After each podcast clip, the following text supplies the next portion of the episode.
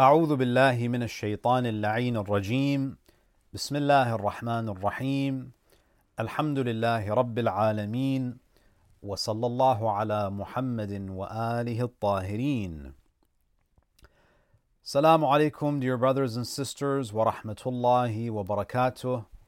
I'd like to welcome you all back to another episode of the life of Prophet Muhammad.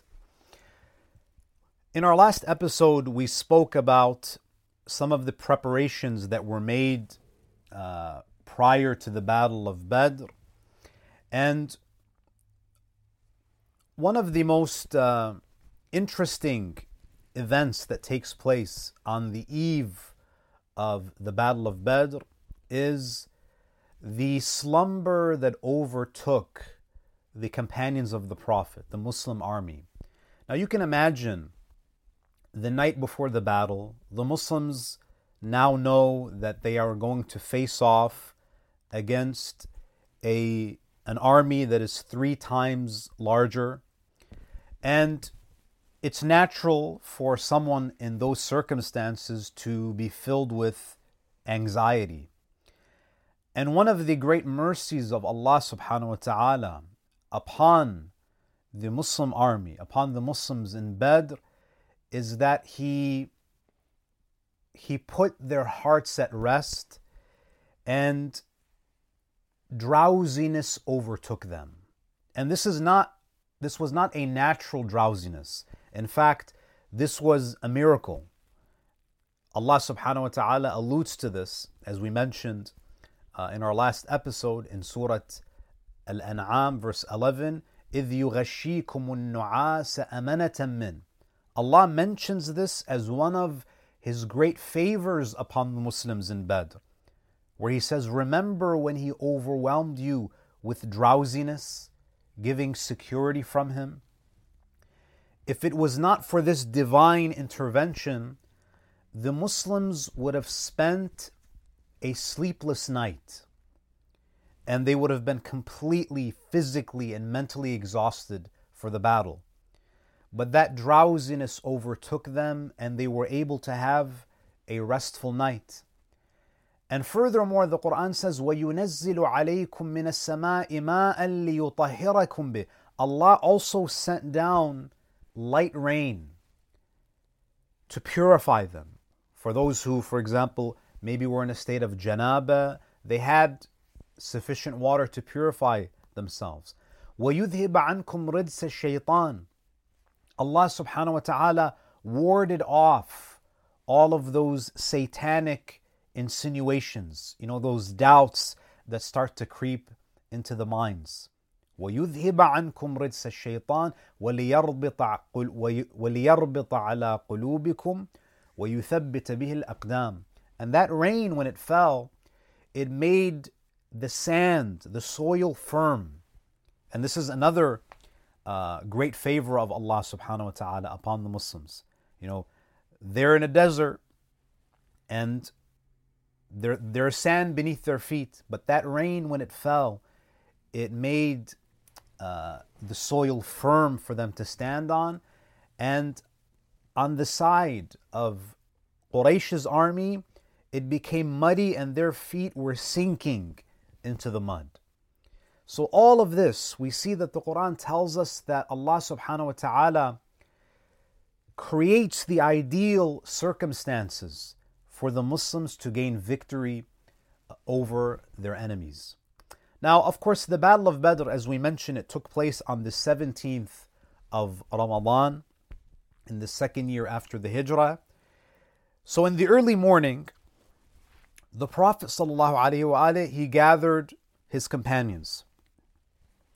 And among the things that he says to them is غضوا أبصاركم cast down your gaze. And this is this was an important instruction that the prophet gave to them. And this is perhaps a reference to the idea that don't be fixated on the great numbers of your enemies because Quraysh is a thousand strong. They are three times larger in number. They have a numerical majority. So the Prophet ﷺ, to keep them from becoming intimidated, he says to them, Cast down your gaze. Don't look. Cast down your gaze. Don't focus on their numbers. وَلَا تَبْدَؤُوهُمْ بِالْقِتَالِ And do not initiate the fighting. The Prophet ﷺ, this was his approach to warfare. The Prophet never wanted to be the one to initiate the battle. He says, Don't start, don't shoot an arrow, don't initiate the, the fight.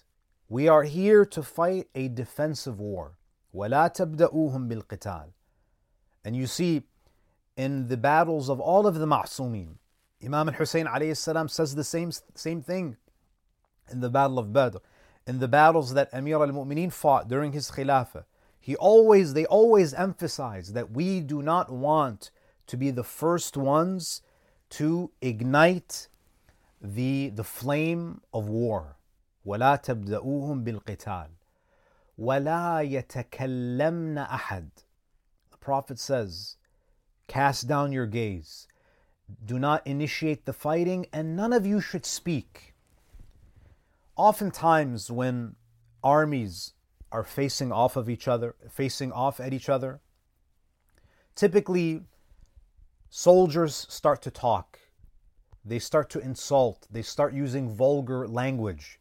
The Prophet ﷺ reminds his companions that this is a sacred struggle. I don't want you to verbally abuse people. Cast down your gaze. Do not initiate the fighting, and none of you should speak. Because after all, jihad is a form of ibadah. This is not a time where you need to, you know, launch attacks, verbal attacks against your enemies. Be firm. Cast down your gaze. Don't initiate the fighting and do not speak. You should be more you should be attentive. Listen to my commands. Now, we have some historical reports that tell us that after Fajr, Quraysh sent its most experienced scout. At this point, Quraysh still does not know, uh, they still don't know how big the, the Muslim army is. So they send a man by the name of Umayr ibn Wahab al Jamhi, who was dispatched by them, and he kind of rode around just to get an idea of the, the size of the Prophet's army.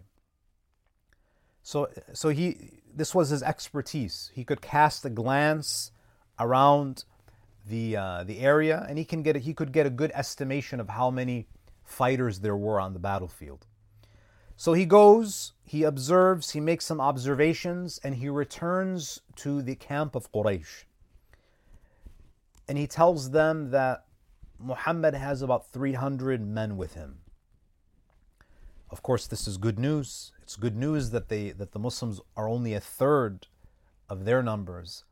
However, Umayr tells them, you know, he, he looks into the eyes of the Muslims and he tells Quraysh that I looked into their eyes and those young men from Yathrib, they are waiting to inflict death upon you. So he, he comments on the determination of the young Muslims, especially the young men of Yathrib. He says that these men, the Muslims, have nothing except swords, meaning they don't have an arsenal of weaponry. They don't have armor, they don't have spears, they don't have javelins.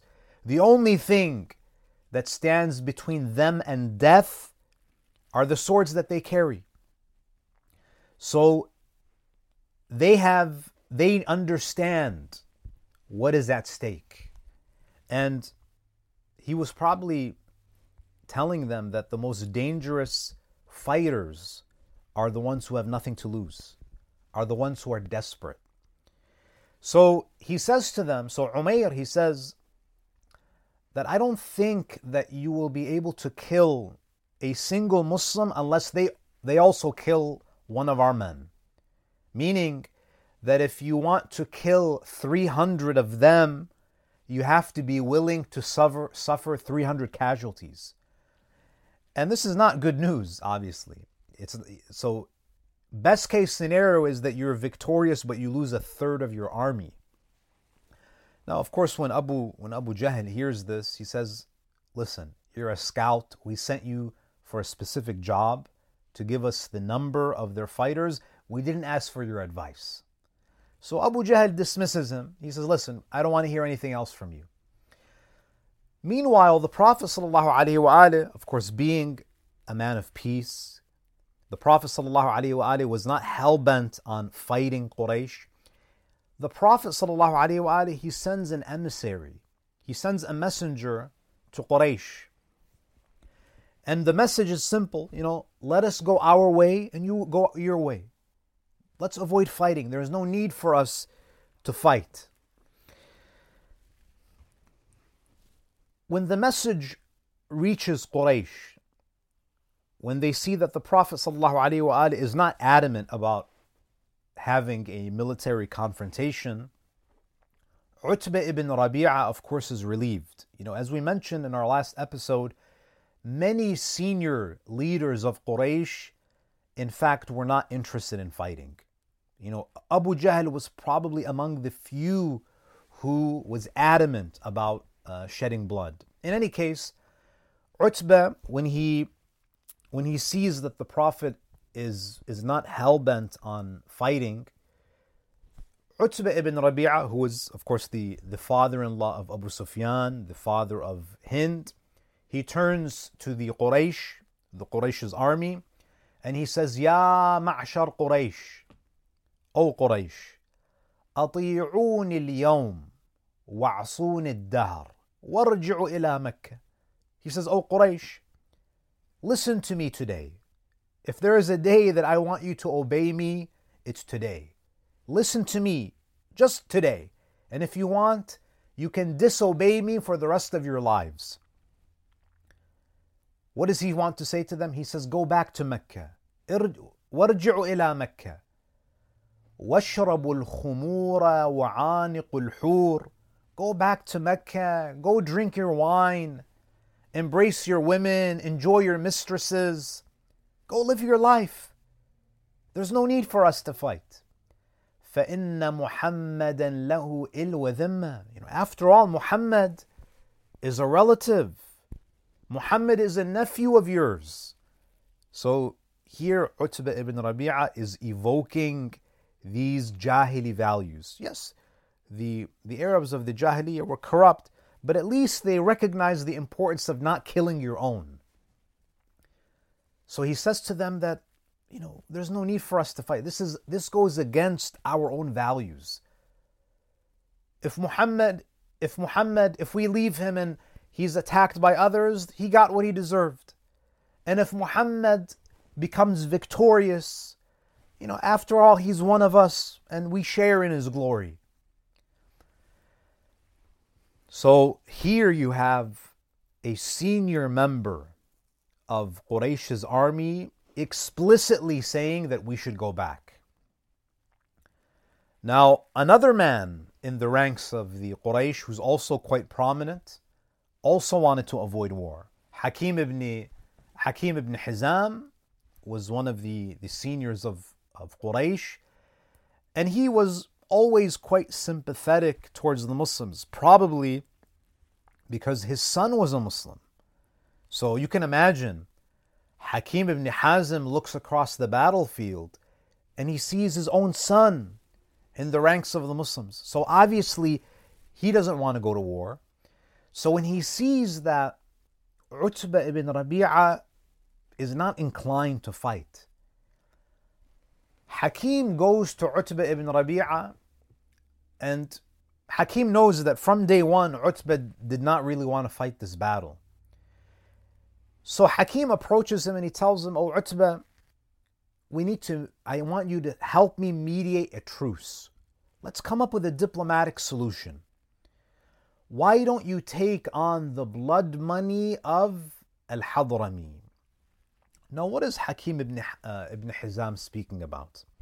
If you recall, brothers and sisters, when the Prophet ﷺ authorized the, the caravan raids, and we spoke about this a few episodes ago. There was there were a group of six companions who the Prophet sent to observe one of Quraysh's caravans. He did not give them permission to attack it. He just wanted them to collect intelligence. It was a it was a reconnaissance uh, uh, project.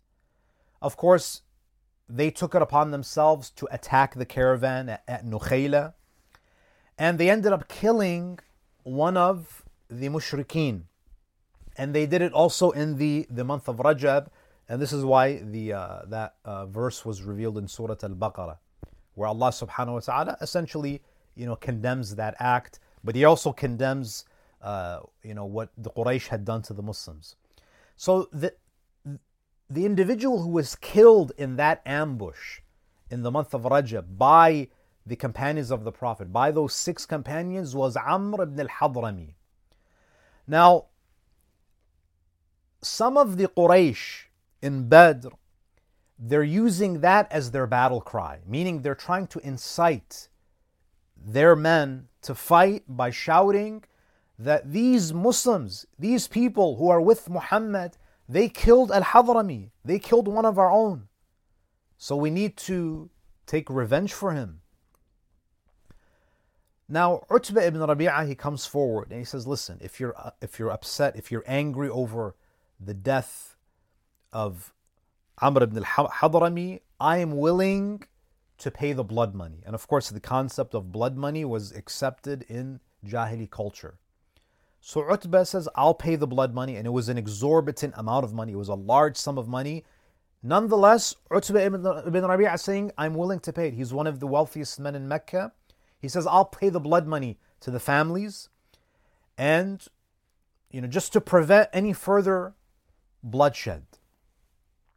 So, really, the the individuals who are serving as the engine for the Quraysh's army, they're using this incident to uh, arouse the to rouse the emotions of uh, Quraysh's army. Now, Abu Jahl is observing, and you could only imagine Abu Jahl is fuming. He's seeing that his men, their their resolve is being weakened. He sees that his men, his army is wavering. He sees that many of his, uh, his soldiers are contemplating going back to Mecca. So when Abu Jahl sees this, he approaches the brother of the victim, the brother of, of Amr ibn, uh, ibn al-Hadrami. And he says to him that shame on you. You're going to accept blood money. You're going to take gold instead of avenging the murder of your brother. You're, you're selling his memory cheap for some gold. You're going to turn a blind eye against those who killed your brother. So he's trying to incite the brother to fight. And of course, Abu Jahl, he knows, he knows how to hit below the belt. Abu Jahl also calls Utbah a coward.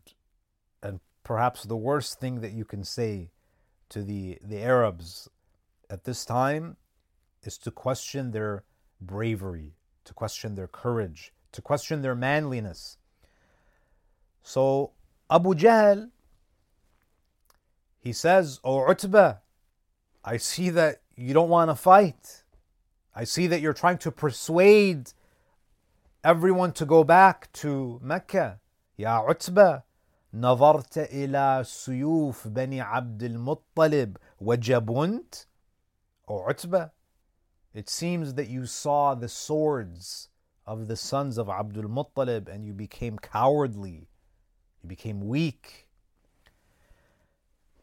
The narration says, فَنَزَلَ عُتْبَ عَنْ جَمَلِهِ When Utbah heard Abu Jahl calling him a coward in front of everybody publicly, he came down, the narration says he came down from his camel وحمل على أبي جهل وهو على فرسه that Utbah comes down from his camel in a state of rage and he starts to physically attack Abu Jahl. He essentially starts beating up Abu Jahl and pulling him by his hair. And he says to him, he holds him by his head and he says, أمثلي يجبن? You think someone like me is a coward? وستعلم قريش اليوم أينا الأعلم وأجبن Today, Quraysh will see, well, they will know who is vicious, who is aggressive, and who is cowardly. So you see, brothers and sisters, in a moment,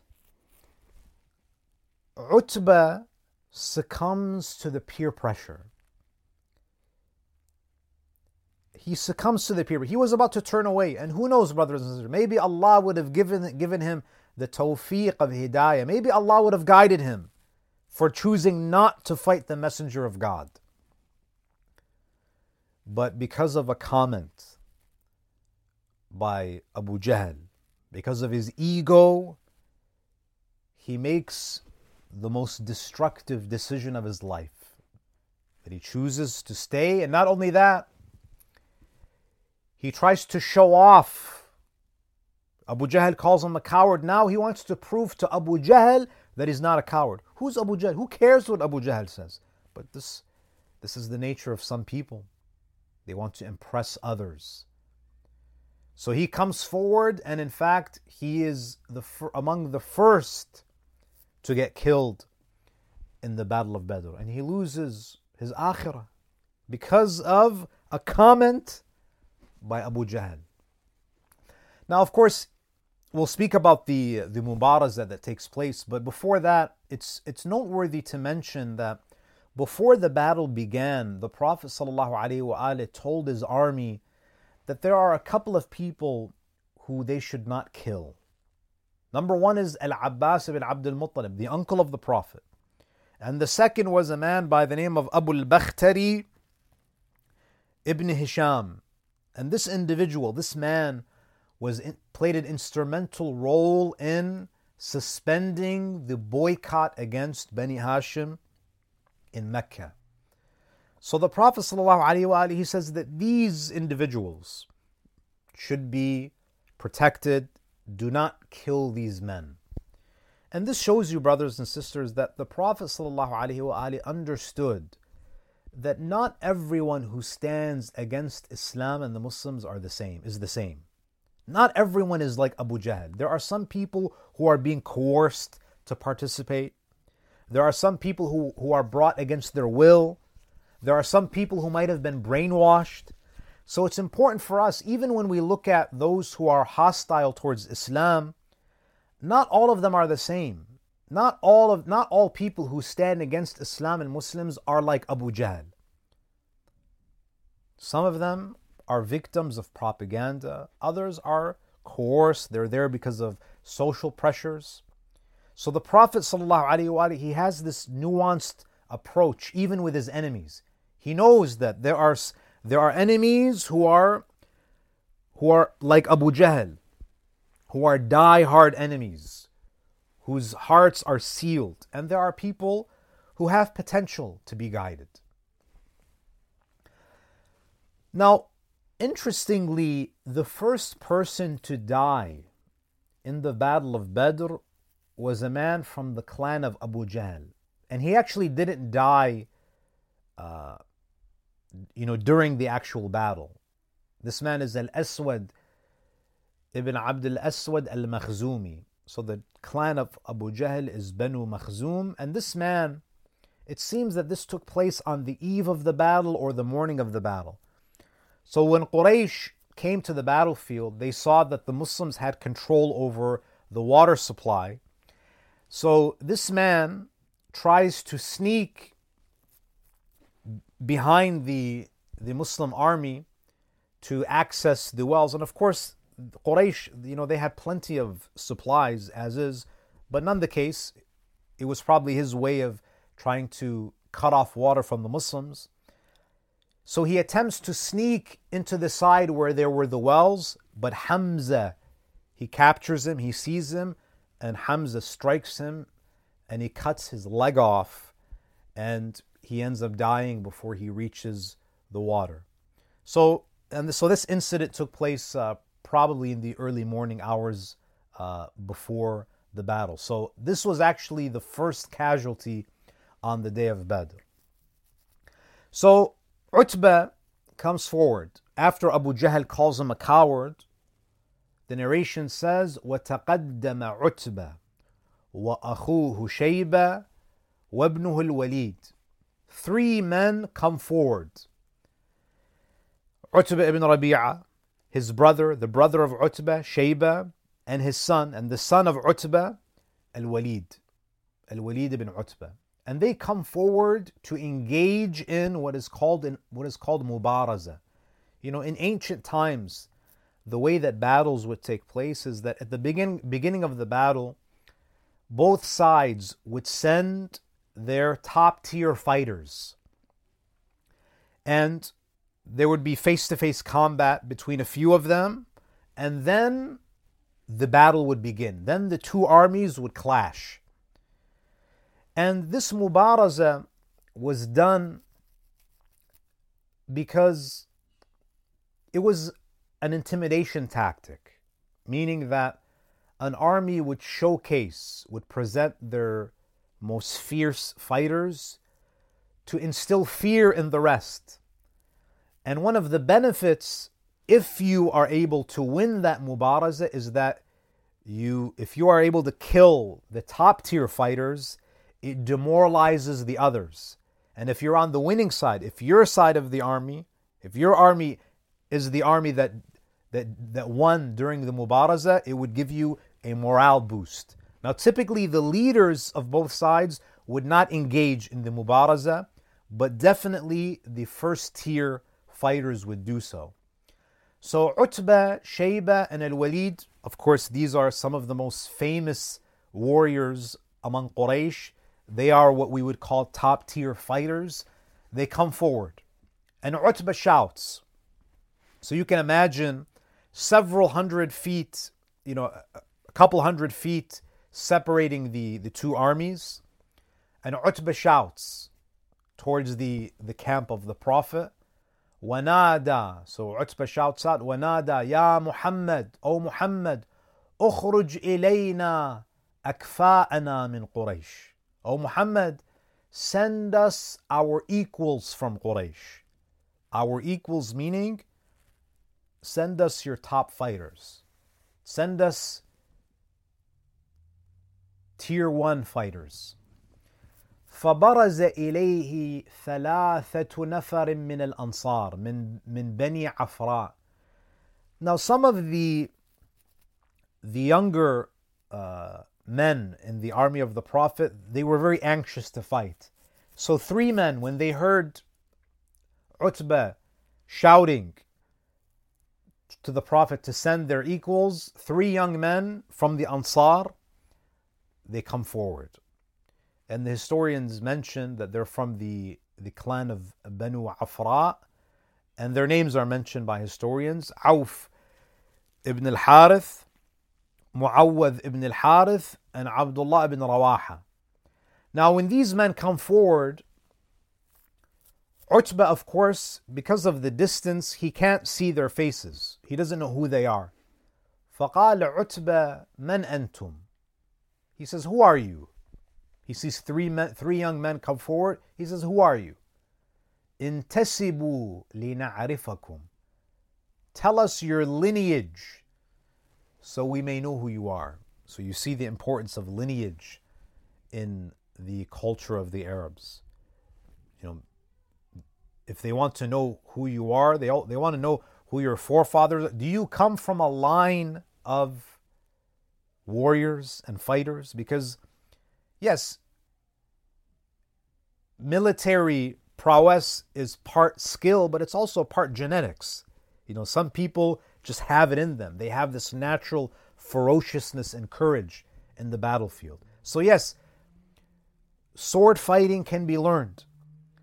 Some of the techniques in battle can be learned, but there is a large element of it that is genetic.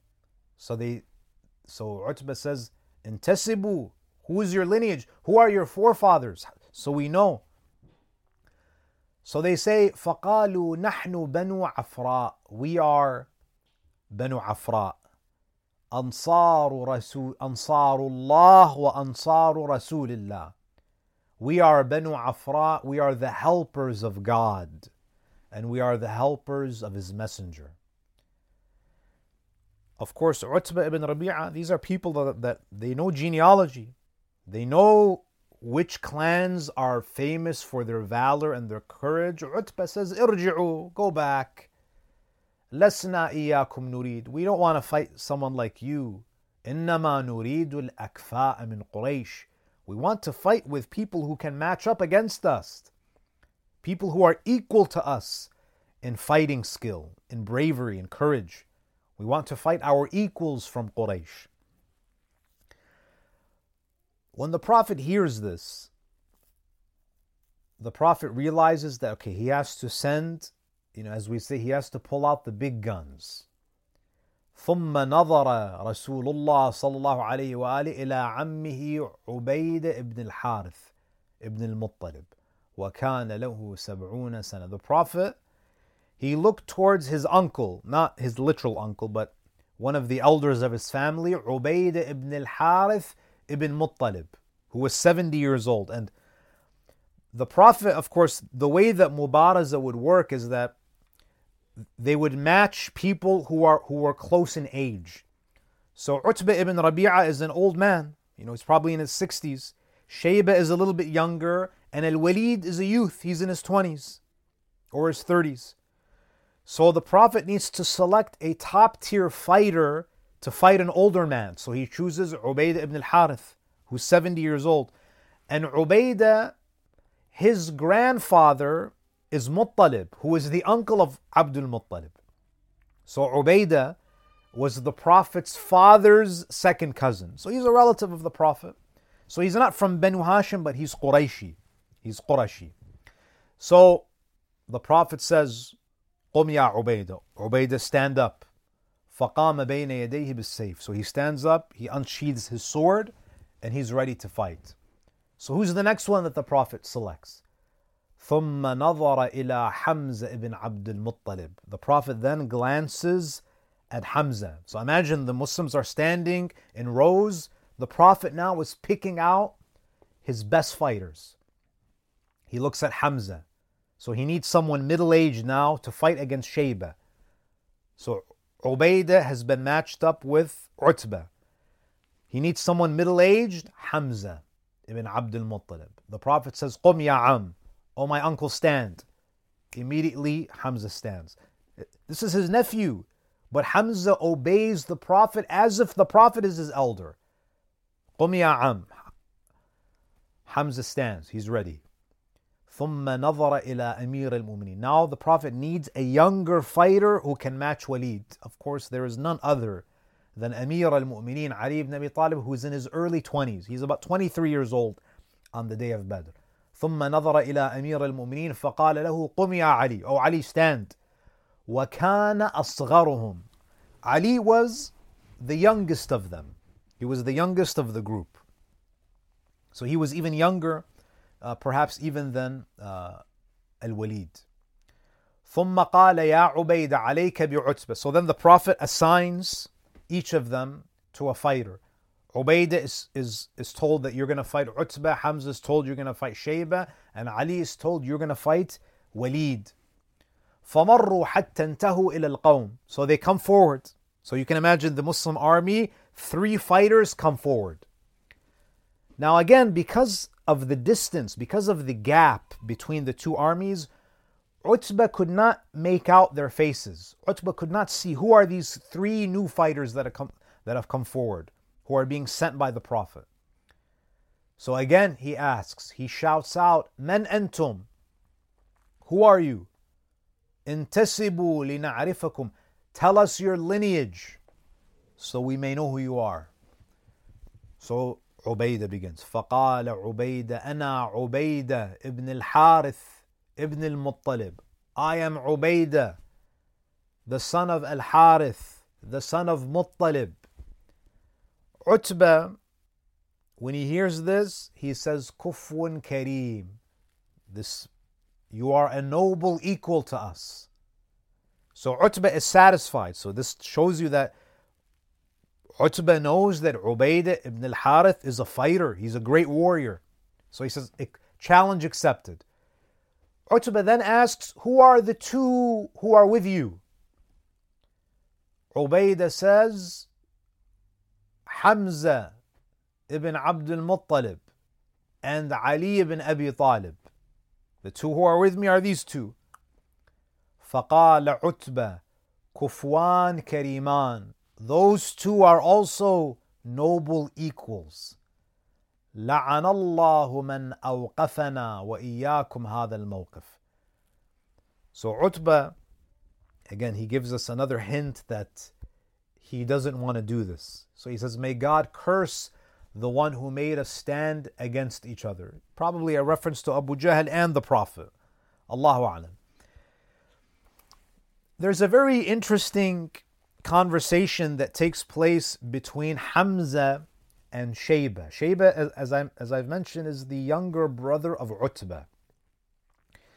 So the six men, they come close to each other. They're now standing a few meters away. They're about to engage in face to face combat.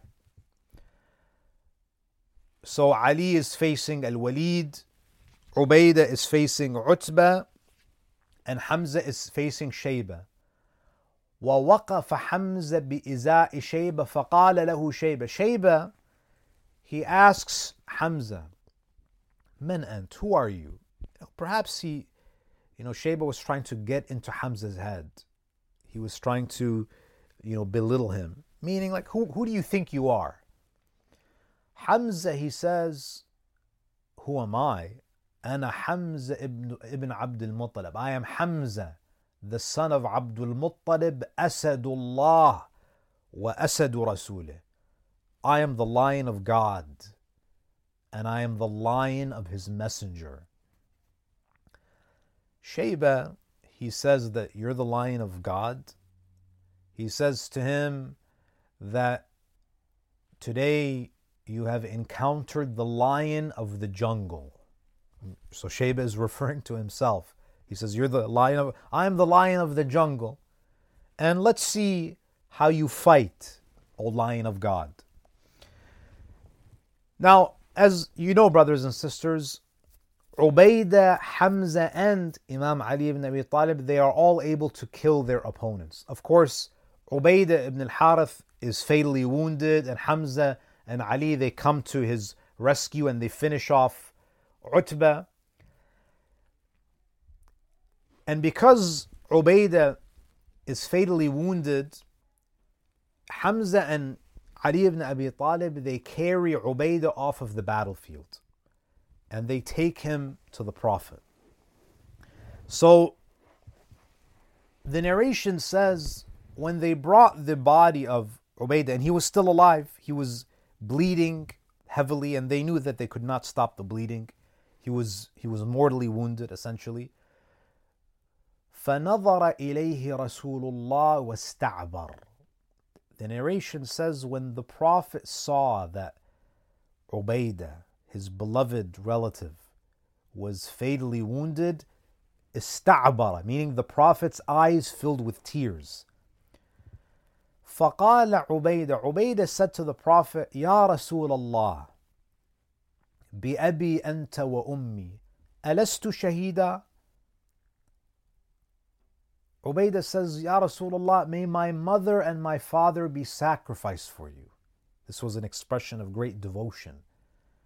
He asks the Prophet that, Am I am I going to be a martyr? Am I considered a martyr? Look at the, the faith of this man. He's in his last moments and he wants confirmation from the Prophet that he will meet Allah as a shaheed. So the Prophet ﷺ, he says, Bala, أنت أول شهيد من أهل بيتي. Yes, indeed, you are a martyr. In fact, you are the first martyr from my family, from among my relatives. There's an interesting narration here. It's, this is mentioned in both Sunni and Shia sources that Iblis participated in the Battle of Badr.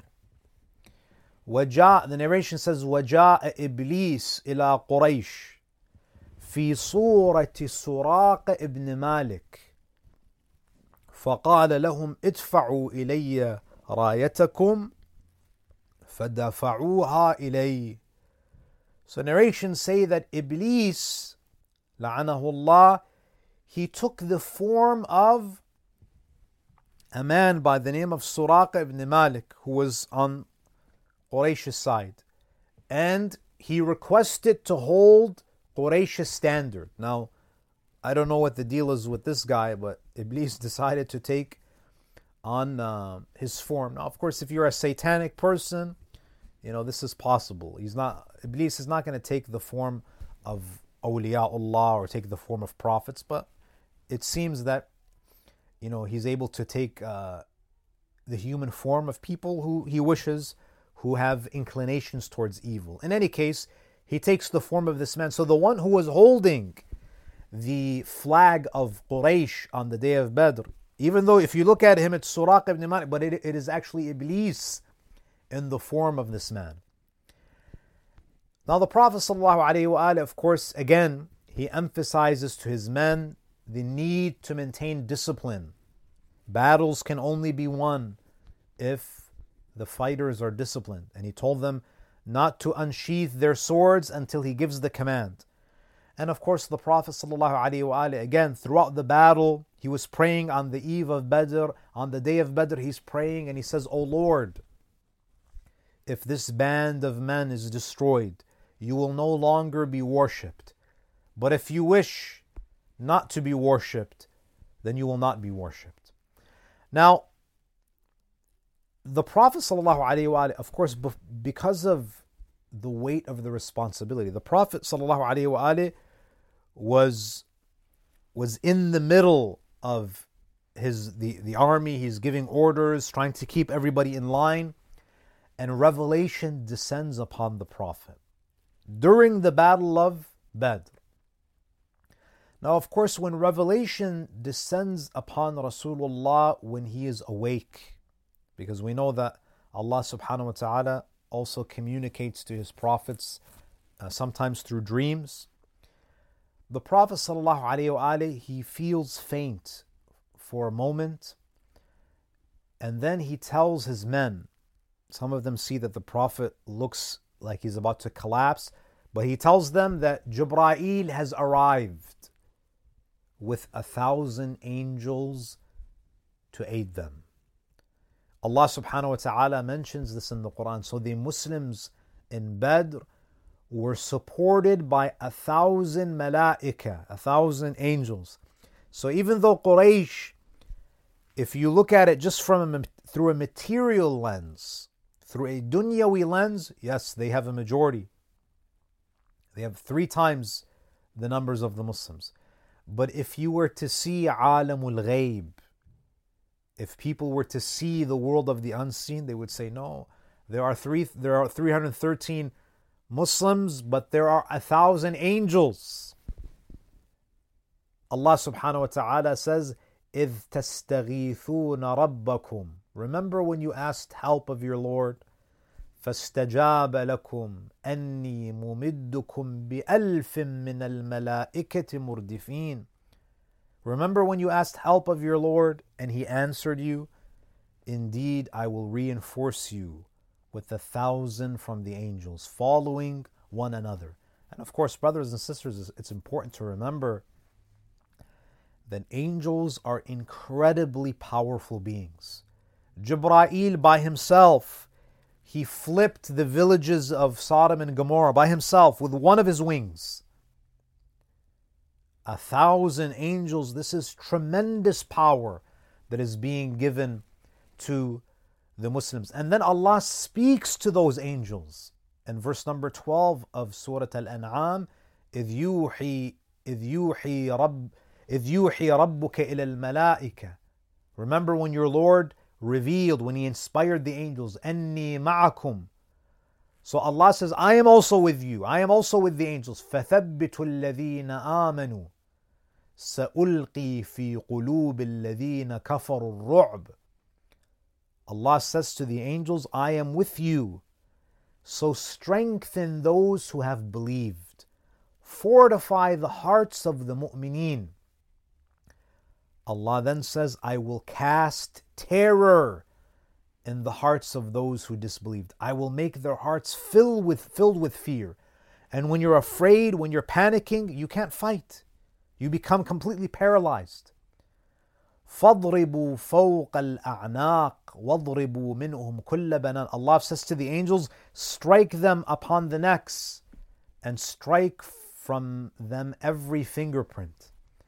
So Allah subhanahu wa ta'ala is saying that yes, even though what we see is that the Muslims are striking, but in fact it is the malaika, the angels are aiding the, the believers in their fight against the mushrikeen. And in the middle of the battle, as the battle is about to begin, you know, before the two armies clash, you know, after the Mubaraza, after Ali, Hamza, they they kill Utbah, Shayba, and Al Walid. The Prophet ﷺ, he he kneels down, he picks up some pebbles, and he throws it at he throws it in the direction of Quraysh's army. And he says, Shahatul wujuh, may these faces be cursed. And every single person in the army of Quraysh felt blinded by those pebbles that the Prophet threw, even though the Prophet ﷺ was far away. And indeed, this is what this is one of the miracles of the day of Badr, that with those few pebbles, with that dirt and sand, the Prophet was able to at least temporarily blind the mushrikeen. And this is where Allah mentions it in the Quran in Surah Al Anfal, verse 817, uh, uh, verse 17, Surah number 8. وَمَا رَمَيْتَ إِذْ رَمَيْتَ وَلَكِنَّ اللَّهَ رَمَى And it was not you, O Muhammad, who threw that handful of sand at the disbelievers, but it was God who did so. Allah Azza wa Jal, He paralyzed them, He, he blinded them through your hands. So after this, the two armies clash and the battle officially begins. And inshallah, in our next episode, we will t- we will speak about the uh, the fall of Abu Jahl and Umayyah ibn Khalaf and the aftermath of the battle of Badr. Thank you so much, brothers and sisters, for tuning in. I look forward to having you join me in our upcoming episodes of the life of Prophet Muhammad. Wassalamu alaikum wa rahmatullahi wa barakatuh.